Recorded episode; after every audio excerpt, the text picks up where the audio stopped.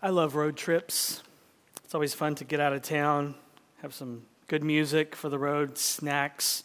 And one of the best road trips that I have ever been on, in fact, it is the best road trip that I have ever been on, led me and my friends right into an old fashioned train robbery. The staff at the church that I used to pastor in Texas went on a road trip staff retreat. Someone in the church has a house in the mountains of New Mexico, so the four of us, Matt, Tim, and Clark, and myself, we loaded up a truck and we hit the road for a 12 hour drive. And it was a great road trip. We each told extended stories of how we met our wives, and we listened to a lot of satellite radio, particularly the station Coffee House, perfect background music. But it was when we stopped at a Dairy Queen in Clayton, New Mexico, that changed our lives forever and created a bond between us that even our wives don't quite understand. It was in that Dairy Queen in Clayton, New Mexico, that we met a real old fashioned train robber, Mr. Thomas Edward Blackjack Ketchum. Of course, we didn't actually meet Blackjack Ketchum because by that time, Blackjack had been dead for over 100 years. But we were introduced to Blackjack Ketchum that day in the Dairy Queen in Clayton, New Mexico, as we were filling our drinks.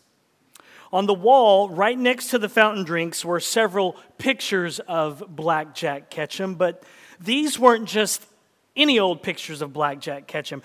The, these pictures were actually of him being hanged on the gallows.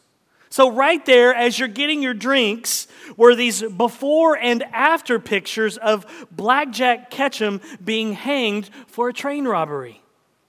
Now, we were confused as to why this Dairy Queen, out of all the pictures and posters and paintings in the world that they could put up, why would they display the hanging of a man right where you get your fountain drinks. And so, out of curiosity, we went and asked the staff working there why these morbid pictures were hanging up, and they briefly told us the story of Tom Blackjack Ketchum. And so we left and we were curious and we got out our iPhones and went to Wikipedia to find out everything we could about this man named Blackjack Ketchum. And what we discovered on our road trip was that he was a cowboy and an outlaw who lived in the 1800s. He was a part of the Hole in the Wall gang, and he would often hide out and rob travelers. He would also rob trains, and just like his brother who was with him. And that's what eventually led to his death on the gallows in Clayton, New Mexico in 1901. A failed train robbery cost Blackjack his life. These were the final words of outlaw Thomas Blackjack Ketchum. As the noose was placed around his neck, he said this Goodbye Please dig my grave very deep. All right, hurry up. And with that, he died. His death was actually a lot worse because once he was hanged, he was beheaded through the process. And so you can see why this was such a weird thing to, to get your drinks, and there's these before and after pictures of Black Jack Ketchum dying that day.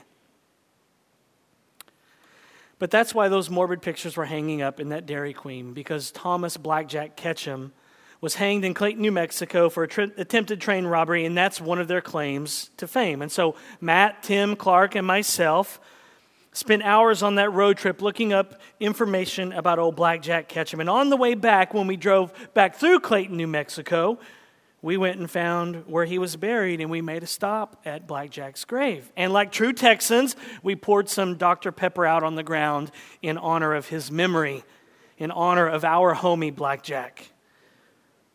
Road trips. That was the best road trip that I've ever been on. Good times with good friends, and we even made a new friend in Blackjack Ketchum on that road trip. The truth is that people have been taking road trips since the beginning of time. You don't get too far in the Bible. In fact, it's the third chapter of Genesis where you have Adam and Eve leaving the Garden of Eden on the very first road trip, sadly away from the presence of God. And if you know your Old Testament history, you know that the Israelites took a 40 year road trip through the wilderness. And if you know your Old Testament, you know that in the Mosaic Law, the Israelites were required to make three road trips every year to Jerusalem to worship the Lord. Three times a year, God required the nation of Israel to go on road trips to Jerusalem to worship, and He gave them a soundtrack for the road the Psalms of Ascent. These songs were the ancient Near Eastern equivalent of satellite radio, if you will. Now, remember what we saw last week the, the Ascent Psalms, Psalm 120 to 134, are the songs that the ancient Israelites would sing as they made their pilgrimage to worship Yahweh during their three main festivals every year. So, as they made this journey towards Jerusalem, these are the songs that they would sing. These Psalms are little snapshots, little films, little pictures of, of their lives. They are films for radio, hence the title of our new series. So take a moment and imagine that you live in ancient Israel and you and your family start walking to Jerusalem to celebrate one of the three festivals. And your wife is with you and your six kids and you have a few animals with you. And as you make your way towards Jerusalem, you walk through valleys and deserts and over mountains and steep with steep drops all the while aware that robbers and bandits and outlaws are hiding and they might jump out and rob you.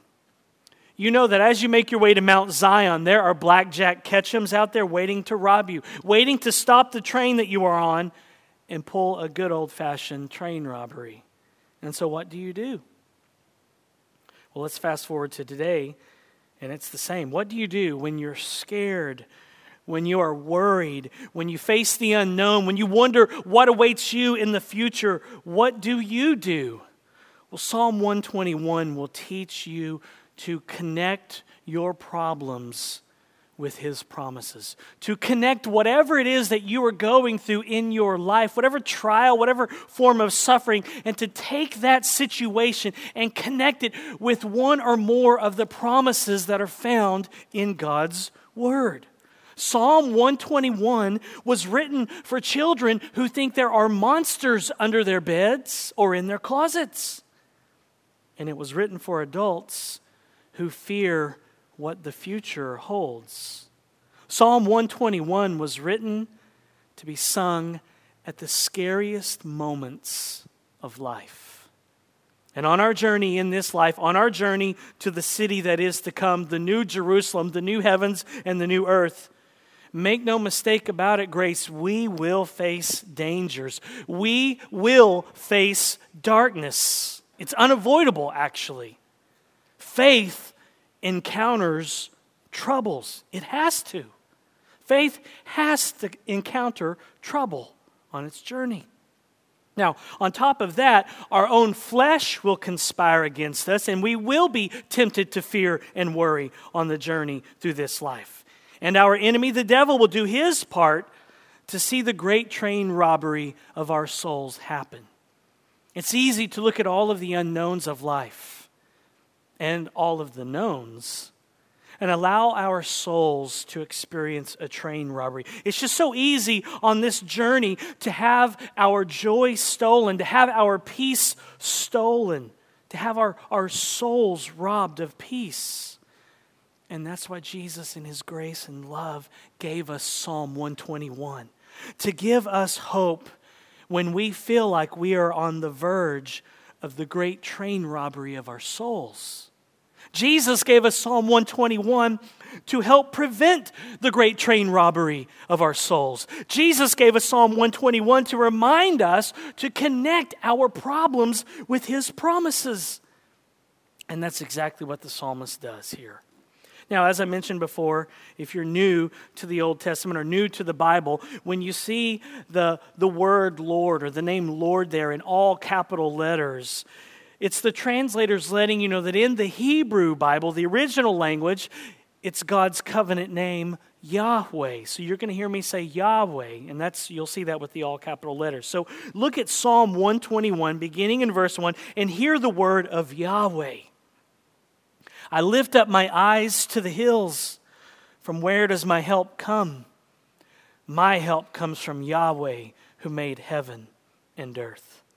Now, remember what I mentioned last week. The Psalms of Ascent are set up, and there are three sets of five, and they follow this pattern or this journey as you go through them. In the first of, in each set, in the first psalm of each set, you encounter a problem. In the second psalm, it talks about how Yahweh is able to help and to intervene and save his people. And then the third psalm is a psalm of worship where they have arrived at Mount Zion at Jerusalem. And so that's the pattern. So here we're in number two of the first set. And now the psalmist is letting us know how Yahweh is the one who, is, who will provide him with that help and with that care and protection.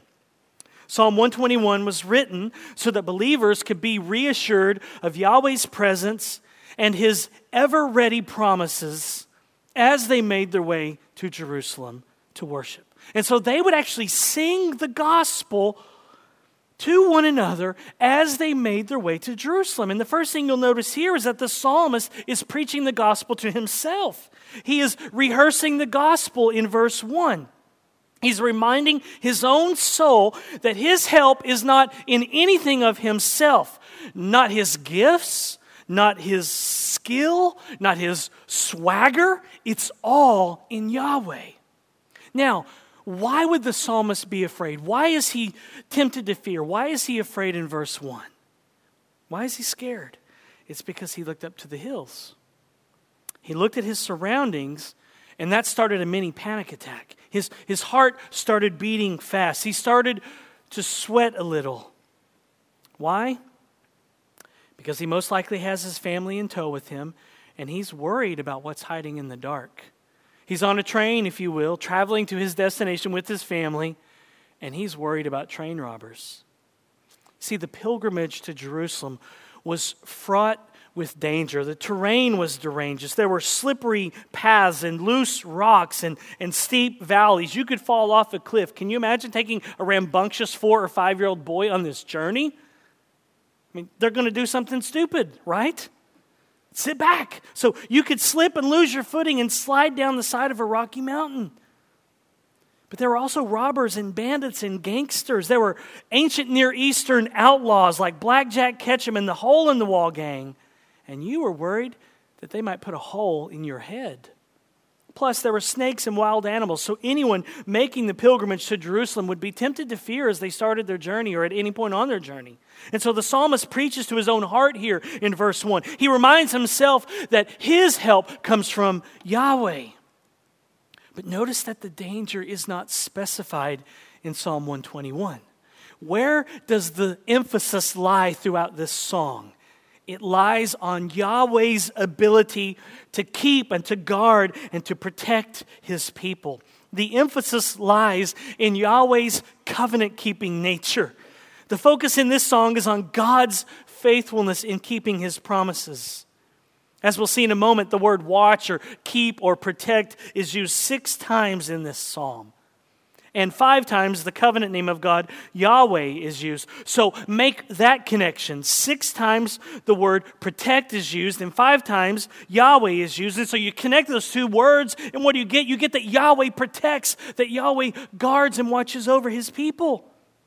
And that's a promise that is just as relevant today as it was back then. And so the emphasis in Psalm 121 does not lie in detailing and explaining whatever the problem is, because it does not matter what the problem is. It could be dangers from gangs or guerrillas, dangers from slipping or sleazy thieves, dangers from snakes or snake oil salesmen. The focus is on this one central truth that Yahweh, the sovereign Lord, will always be faithful to his promises, no matter what we face, no matter what we are going through.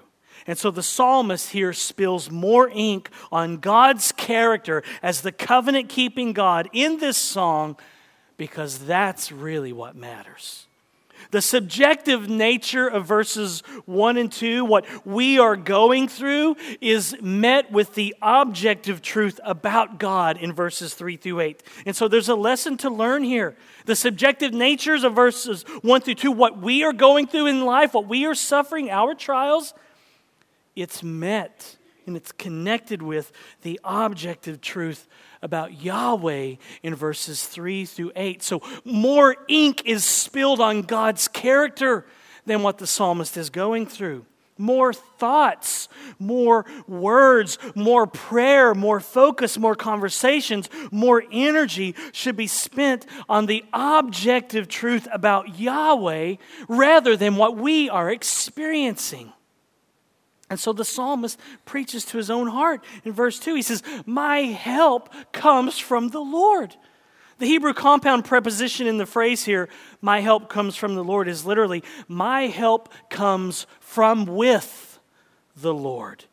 And it could be translated, my help comes straight from Yahweh. Our help comes straight from Jesus.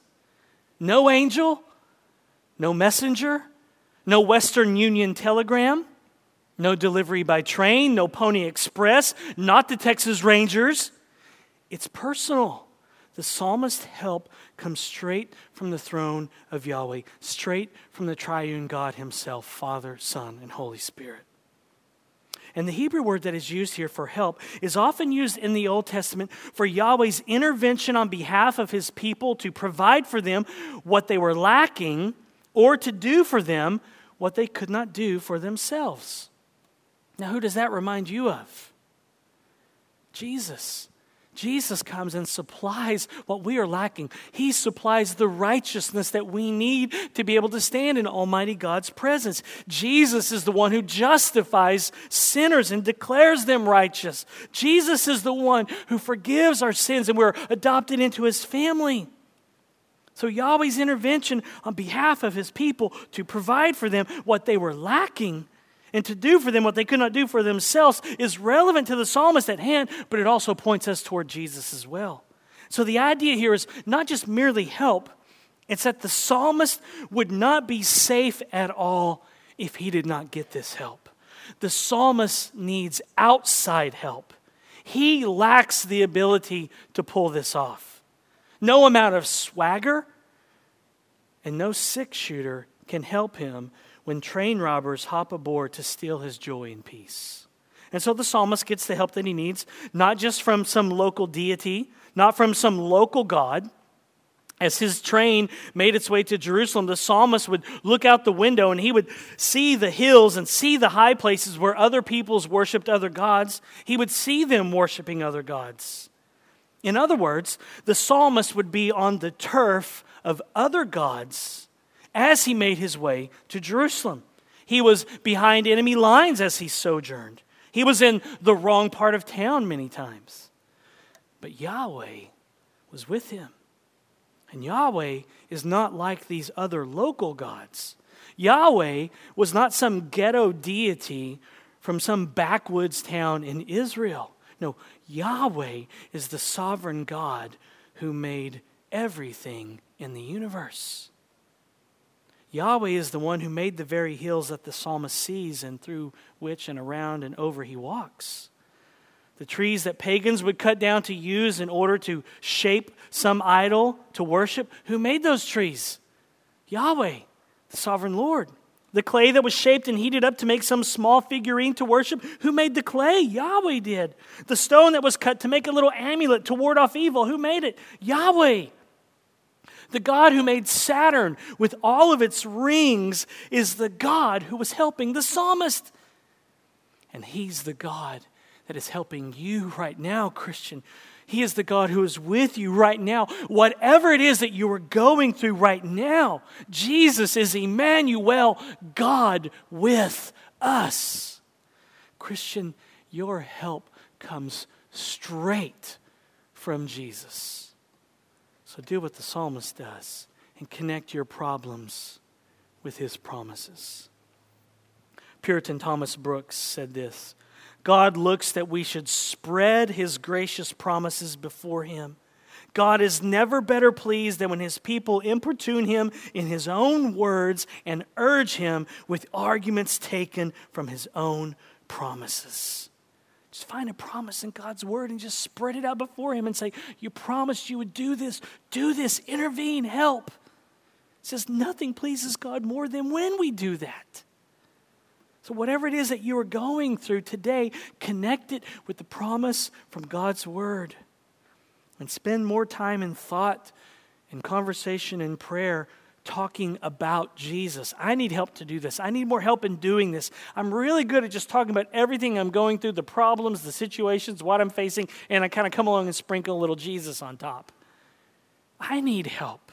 Pray for me that in my conversations, I'm weaving Jesus in and out throughout those conversations, connecting those problems with his promises. And if you do that, that will build your faith. As I said earlier, faith has to encounter troubles. Faith has to walk through the valley of the shadow of death. Faith has to walk through the bad parts of town. It has to. But we don't have to fear when we do stroll through the ghetto of some false God, some false truth, some problem that we face on our journey.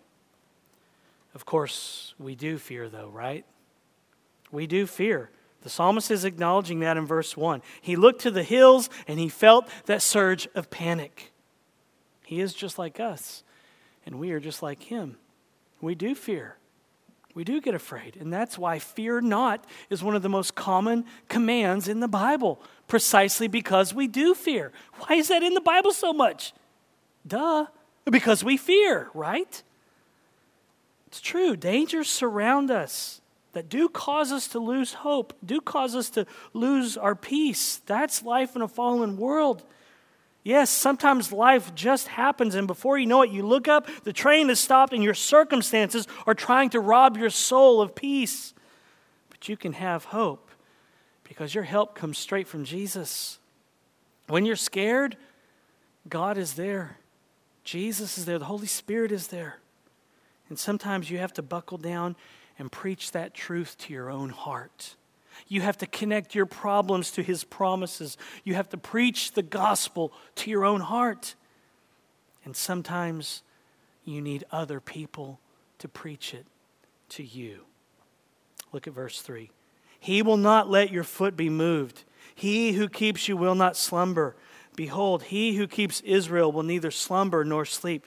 Yahweh is your keeper. Yahweh is your shade on your right hand.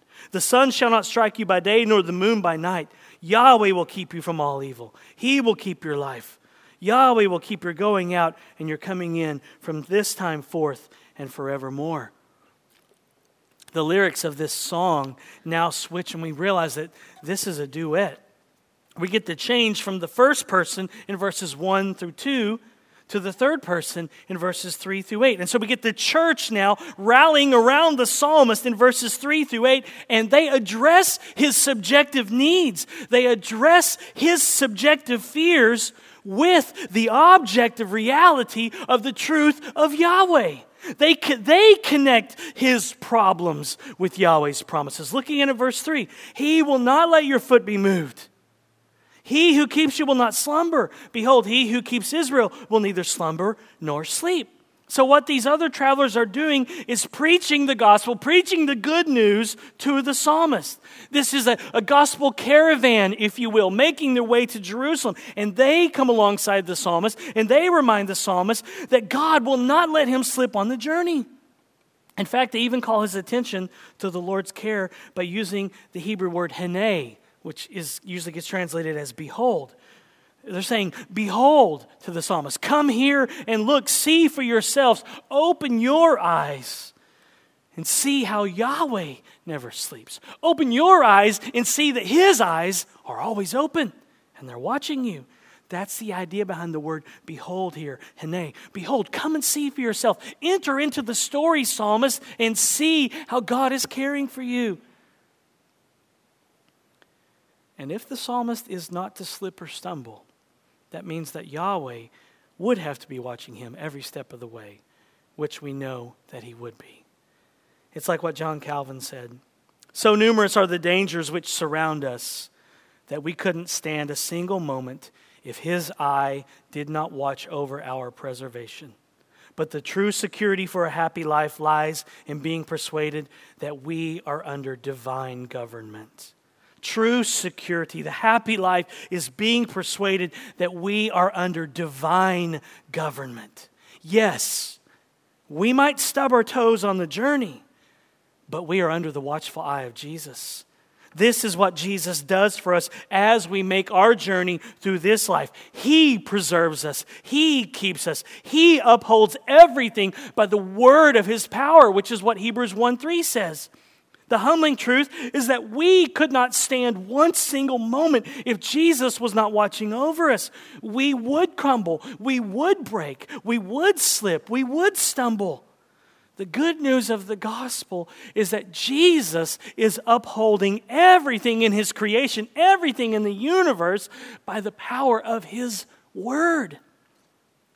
It's like on The Force Awakens. You remember at the very beginning when, when someone shoots at Kylo Ren and, and he takes that blaster and makes the blaster shot just hang in the air? Zzz, you remember that? He just, using the Force or by the word of his power, he just makes that blaster shot just hover in the air. Zzz, that's what Jesus is doing. He's keeping us, He's preserving us. And it gets as practical as Him keeping your legs working properly. Gets as practical as Him keeping you breathing as you sleep at night. Oh, do not be deceived. You do not sleep well at night because you worked hard and you're exhausted. You do not sleep well at night because you took some NyQuil. Oh, contraire, brothers and sisters. You sleep and your lungs keep working while you sleep without any effort on your part, precisely because Jesus the King keeps your lungs functioning. That ought to make you sing out the doxology or the words to Amazing Grace and it definitely should humble you. Amazing grace. Through many dangers, toils, and snares, I have already come. Tis grace that brought me safe thus far, and grace will lead me home. Grace will lead us home because Yahweh is watching over us. Yahweh keeps us, we are told. The Hebrew word for keep, which is used six times in this psalm, means to watch over, to care for, to protect, to guard. It's actually the same word that's used in number six for that Aaronic blessing that would be prayed over the nation of Israel and over worshipers. The Lord bless you and keep you, or watch over you, or care for you, or protect you, or guard you. The Lord make his face to shine upon you. And that's exactly what the people are praying for for the psalmist as he journeys towards Jerusalem through many dangers, toils, and snares. And that's exactly what the high priest would pray over the psalmist as he was making his journey back home through many dangers, toils, and snares. He would pray, May the Lord bless you and keep you and watch over you and guard you and protect you and care for you. May he make his face shine upon you as you're traveling back home. But here's what I love about this song. This Psalm 121 has a little bit of an attitude, and I, I like things with a little bit of attitude. The gospel caravan who are speaking the gospel to the psalmist here, they are also taking a jab at Baal, the god of the Canaanites. That's what they're doing in this psalm. They're poking fun of Baal. I love that. It's probably an allusion to 1 Kings chapter 18, where Elijah told the prophets of Baal that they should wake up. Remember the story? He says, Do you need to wake him up? Maybe he's off relieving himself, or maybe he's taking a nap. Wake up your God and have him intervene and answer. Have him bring down the fire.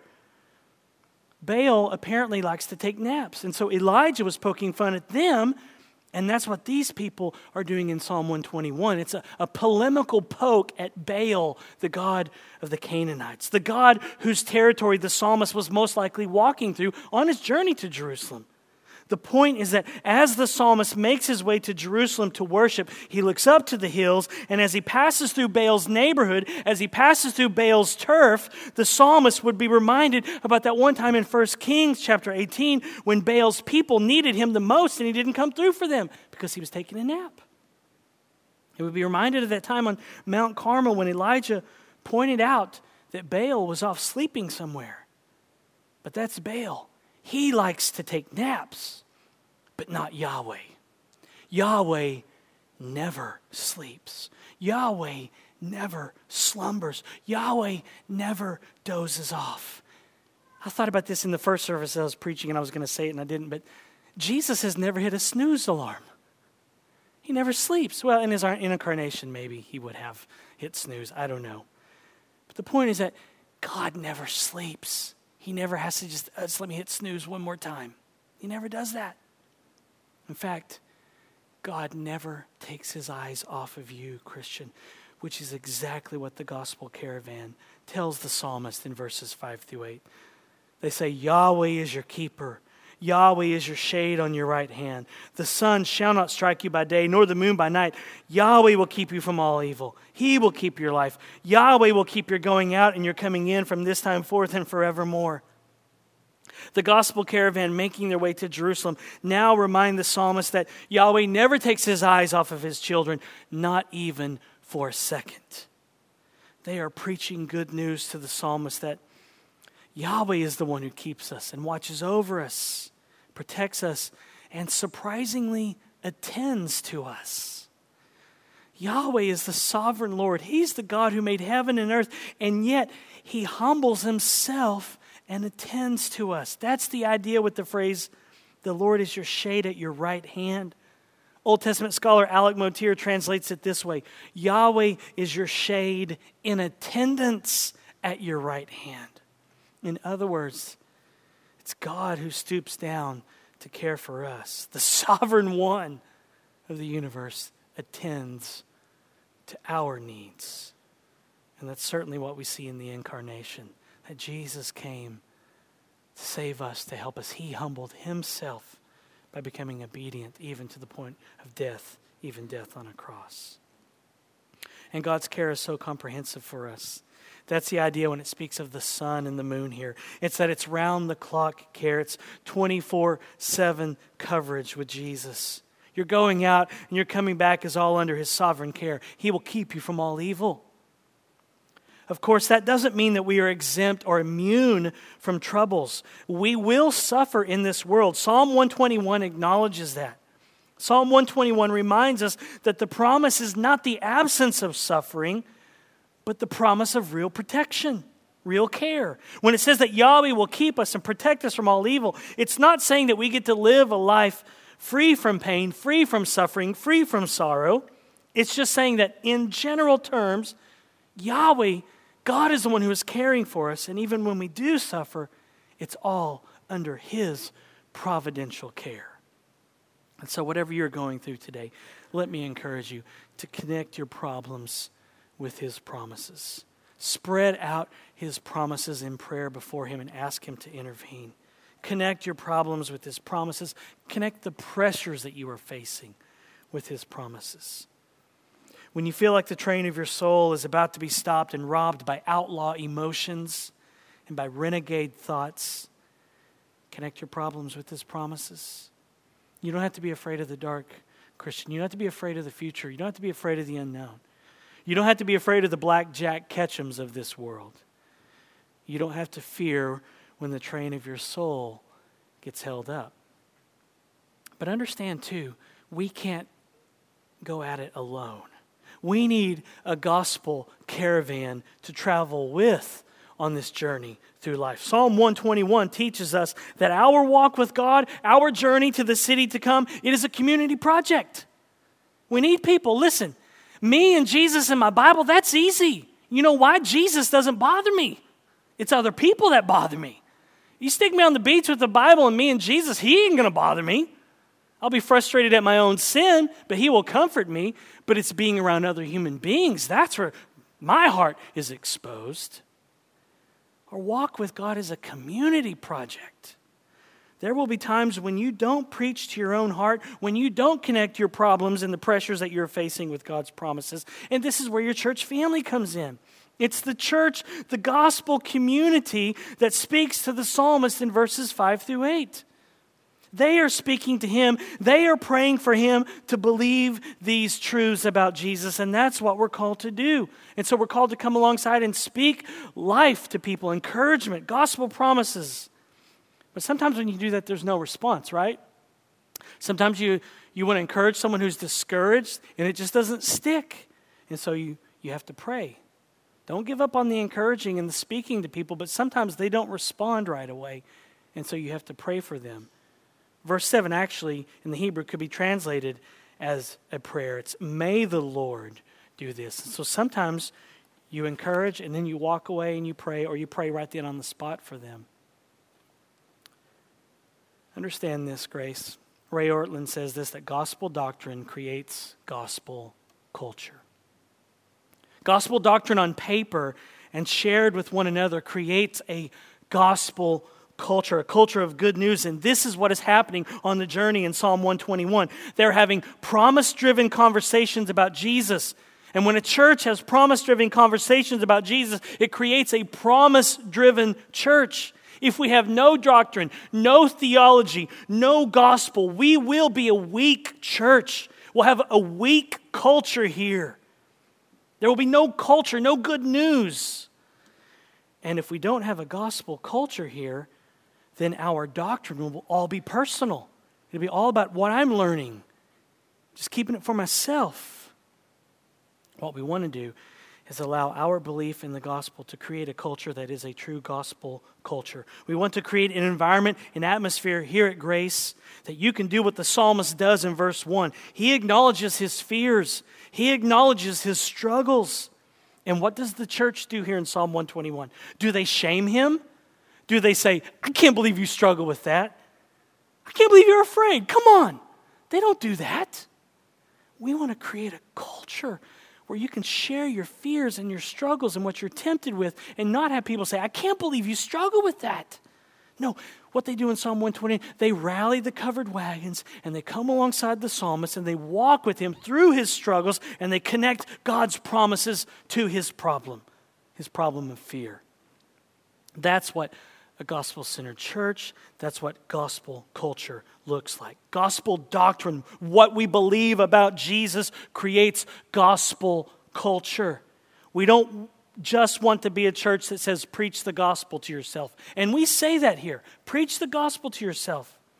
We also want to preach the gospel to one another. And that's what discipleship is. Discipleship is simply telling one another over and over and over and over again what Jesus has already done for us through his life, death, and resurrection. Let me repeat that. Discipleship is simply telling one another over and over and over again what Jesus has already done for us through his perfect life, through his perfect death, and through his perfect resurrection. Discipleship is about connecting what we know about Jesus to one another. You've heard our tagline here at Grace if you've been here for a while. We say that we want to stay busy making disciple, making disciples. Well, guess what? Psalm 121 tells you how to do that. Here's how you stay busy making disciple, making disciples. You come alongside someone, you encourage them, you share gospel promises, and then you pray for them. That's it. We can do this, right? You can do this, can't you? Can you come alongside someone? Can you encourage them?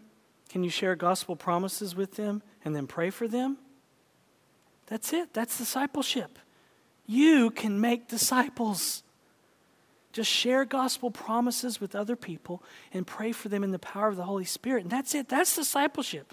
You just do what they're doing in Psalm 121. Gospel doctrine creates gospel culture. We want to take the doctrine that we believe and move it from the paper that it's printed on and write it on people's hearts. We want to preach the, the gospel to one another in a community, in a family where no shame is allowed.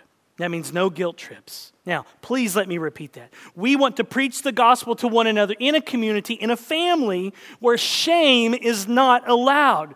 No guilt trips here. No shame, no guilt trips. No, how could you? How could you do that? No how could yous, but instead a whole lot of how could he, how could Jesus be so good to sinners like us? We want to be a church that connects our problems to God's promises. We want to be a church that is on a journey together to see Jesus. And sometimes outlaws and bandits stop the train that we're on and they want to rob us of our joy and peace. And when that happens, you find, like I did last night in John 16, Jesus saying, You will have sorrow now, but I will see you again, and your hearts will rejoice, and no one will take your joy from you. What he's saying is that on your journey now, on your journey to the city to come, you're going to have a lot of sorrow on your journey. But he says, There's coming a day when you see me again and you will have eternal joy. And no thieves and no outlaws will take your joy from you then. But right now, we experience that sorrow. Right now, the peace and the joy, we have the temptation to have it robbed, stolen from our hearts. And so, what do we do? We just simply start talking about Jesus when that happens. Imagine what this place would be like if we did this. Imagine if we started being like the church, the gospel community in Psalm 121. Guess what? This place would change. Why? Because we would be talking about Jesus all the time. Tell me, is it a bad thing for a church to talk about Jesus all the time? Isn't this what it's all about? Isn't He what it's all about? Why do people find it strange that churches and disciples talk about Jesus all the time? Sermons should be about Jesus. Not here's seven things you can do to be a good neighbor. I don't need to hear that. I can read that on the internet. I can read that in a book. All the Bible knowledge that I need, I can get somewhere else in a commentary, a book, a DVD series. What I need to hear every single Sunday morning, and I suspect it's you too, is I need to hear about Jesus because I'm in, I'm in verse 1 of Psalm 121 and I'm scared and I'm fearful and I need someone to tell me it's going to be okay. Let me tell you about Jesus. And so, why do people find it strange that churches and disciples and sermons are always about Jesus? To me, it's weird if you are a church or a Christian and you don't talk about Jesus. That's weird. The Twilight Zone is not weird, that's sci fi. What's weird is Christians and churches who never talk about Jesus, who don't make Jesus the point of the service. That's weird to me. Here's the bottom line when we connect our problems to God's promises, what we are doing is connecting others and ourselves to Jesus. And that's what this table is about that's spread before us. The Lord's Supper is one big promise to us that Jesus will never leave us or forsake us. It's here at the table that we connect our sin with His righteousness. The table before us, the Lord's Supper, reminds us that number one, Jesus was hanged on the gallows for our sin. They dug his grave deep, which was the wish of Blackjack Ketchum, but Jesus came back from the dead. He came out of the grave. And number two, the table reminds us that the law, God's law, says to each and every one of us be perfect, be without sin, be perfect as your heavenly Father is perfect. That's the law. God's law. So the law, God's law, stops the train that we are on and it demands that we be perfect. The law stops the train that we're all on in the journey of life and it puts a six shooter to our head and it says, Be perfect, be without sin, or else. Listen, there is a wanted poster for you. The law, literally and figuratively here, is looking for you. But you can run to Jesus today and he will save you. You can repent and cry out to him in trust, and he will save you and forgive you of your sins and give you the righteousness that the law demands of you and give you the righteousness that you need to be able to stand in God's presence. Let's pray, and we'll prepare our hearts to be connected to Jesus once again and to feast on his promises. Father, we do acknowledge that the law, your law, summed up in the Ten Commandments, God, it just levels us. It, it, it knocks us off our feet, it sweeps the leg and takes us out. We're not perfect. We are sinners. And so we acknowledge that, that even this week, Father, we, every single one of us, had sinful thoughts, sinful words, sinful actions and sinful motives driving all of that, God. And we acknowledge that this morning. And We ask you to forgive us of our sins. Forgive us, Father. And we thank you for Jesus, who was perfect. He never sinned. He lived the perfect life that your law demands. He did it, Father, through the power of the Holy Spirit. He died the death that we all deserve because we are sinners, and you raised him from the dead, validating his perfect life and death. And we thank you for that, God. without him, we have no hope. And so we turn our eyes to him now, Father. As we eat and drink, would you encourage our hearts and give us fresh strength for the journey, Father? Renew us, remind us how much you love us, and may we leave here today celebrating and saying, What a Savior! How could He? How could He do this for sinners like us? And then may you get the glory. In Jesus' name, amen.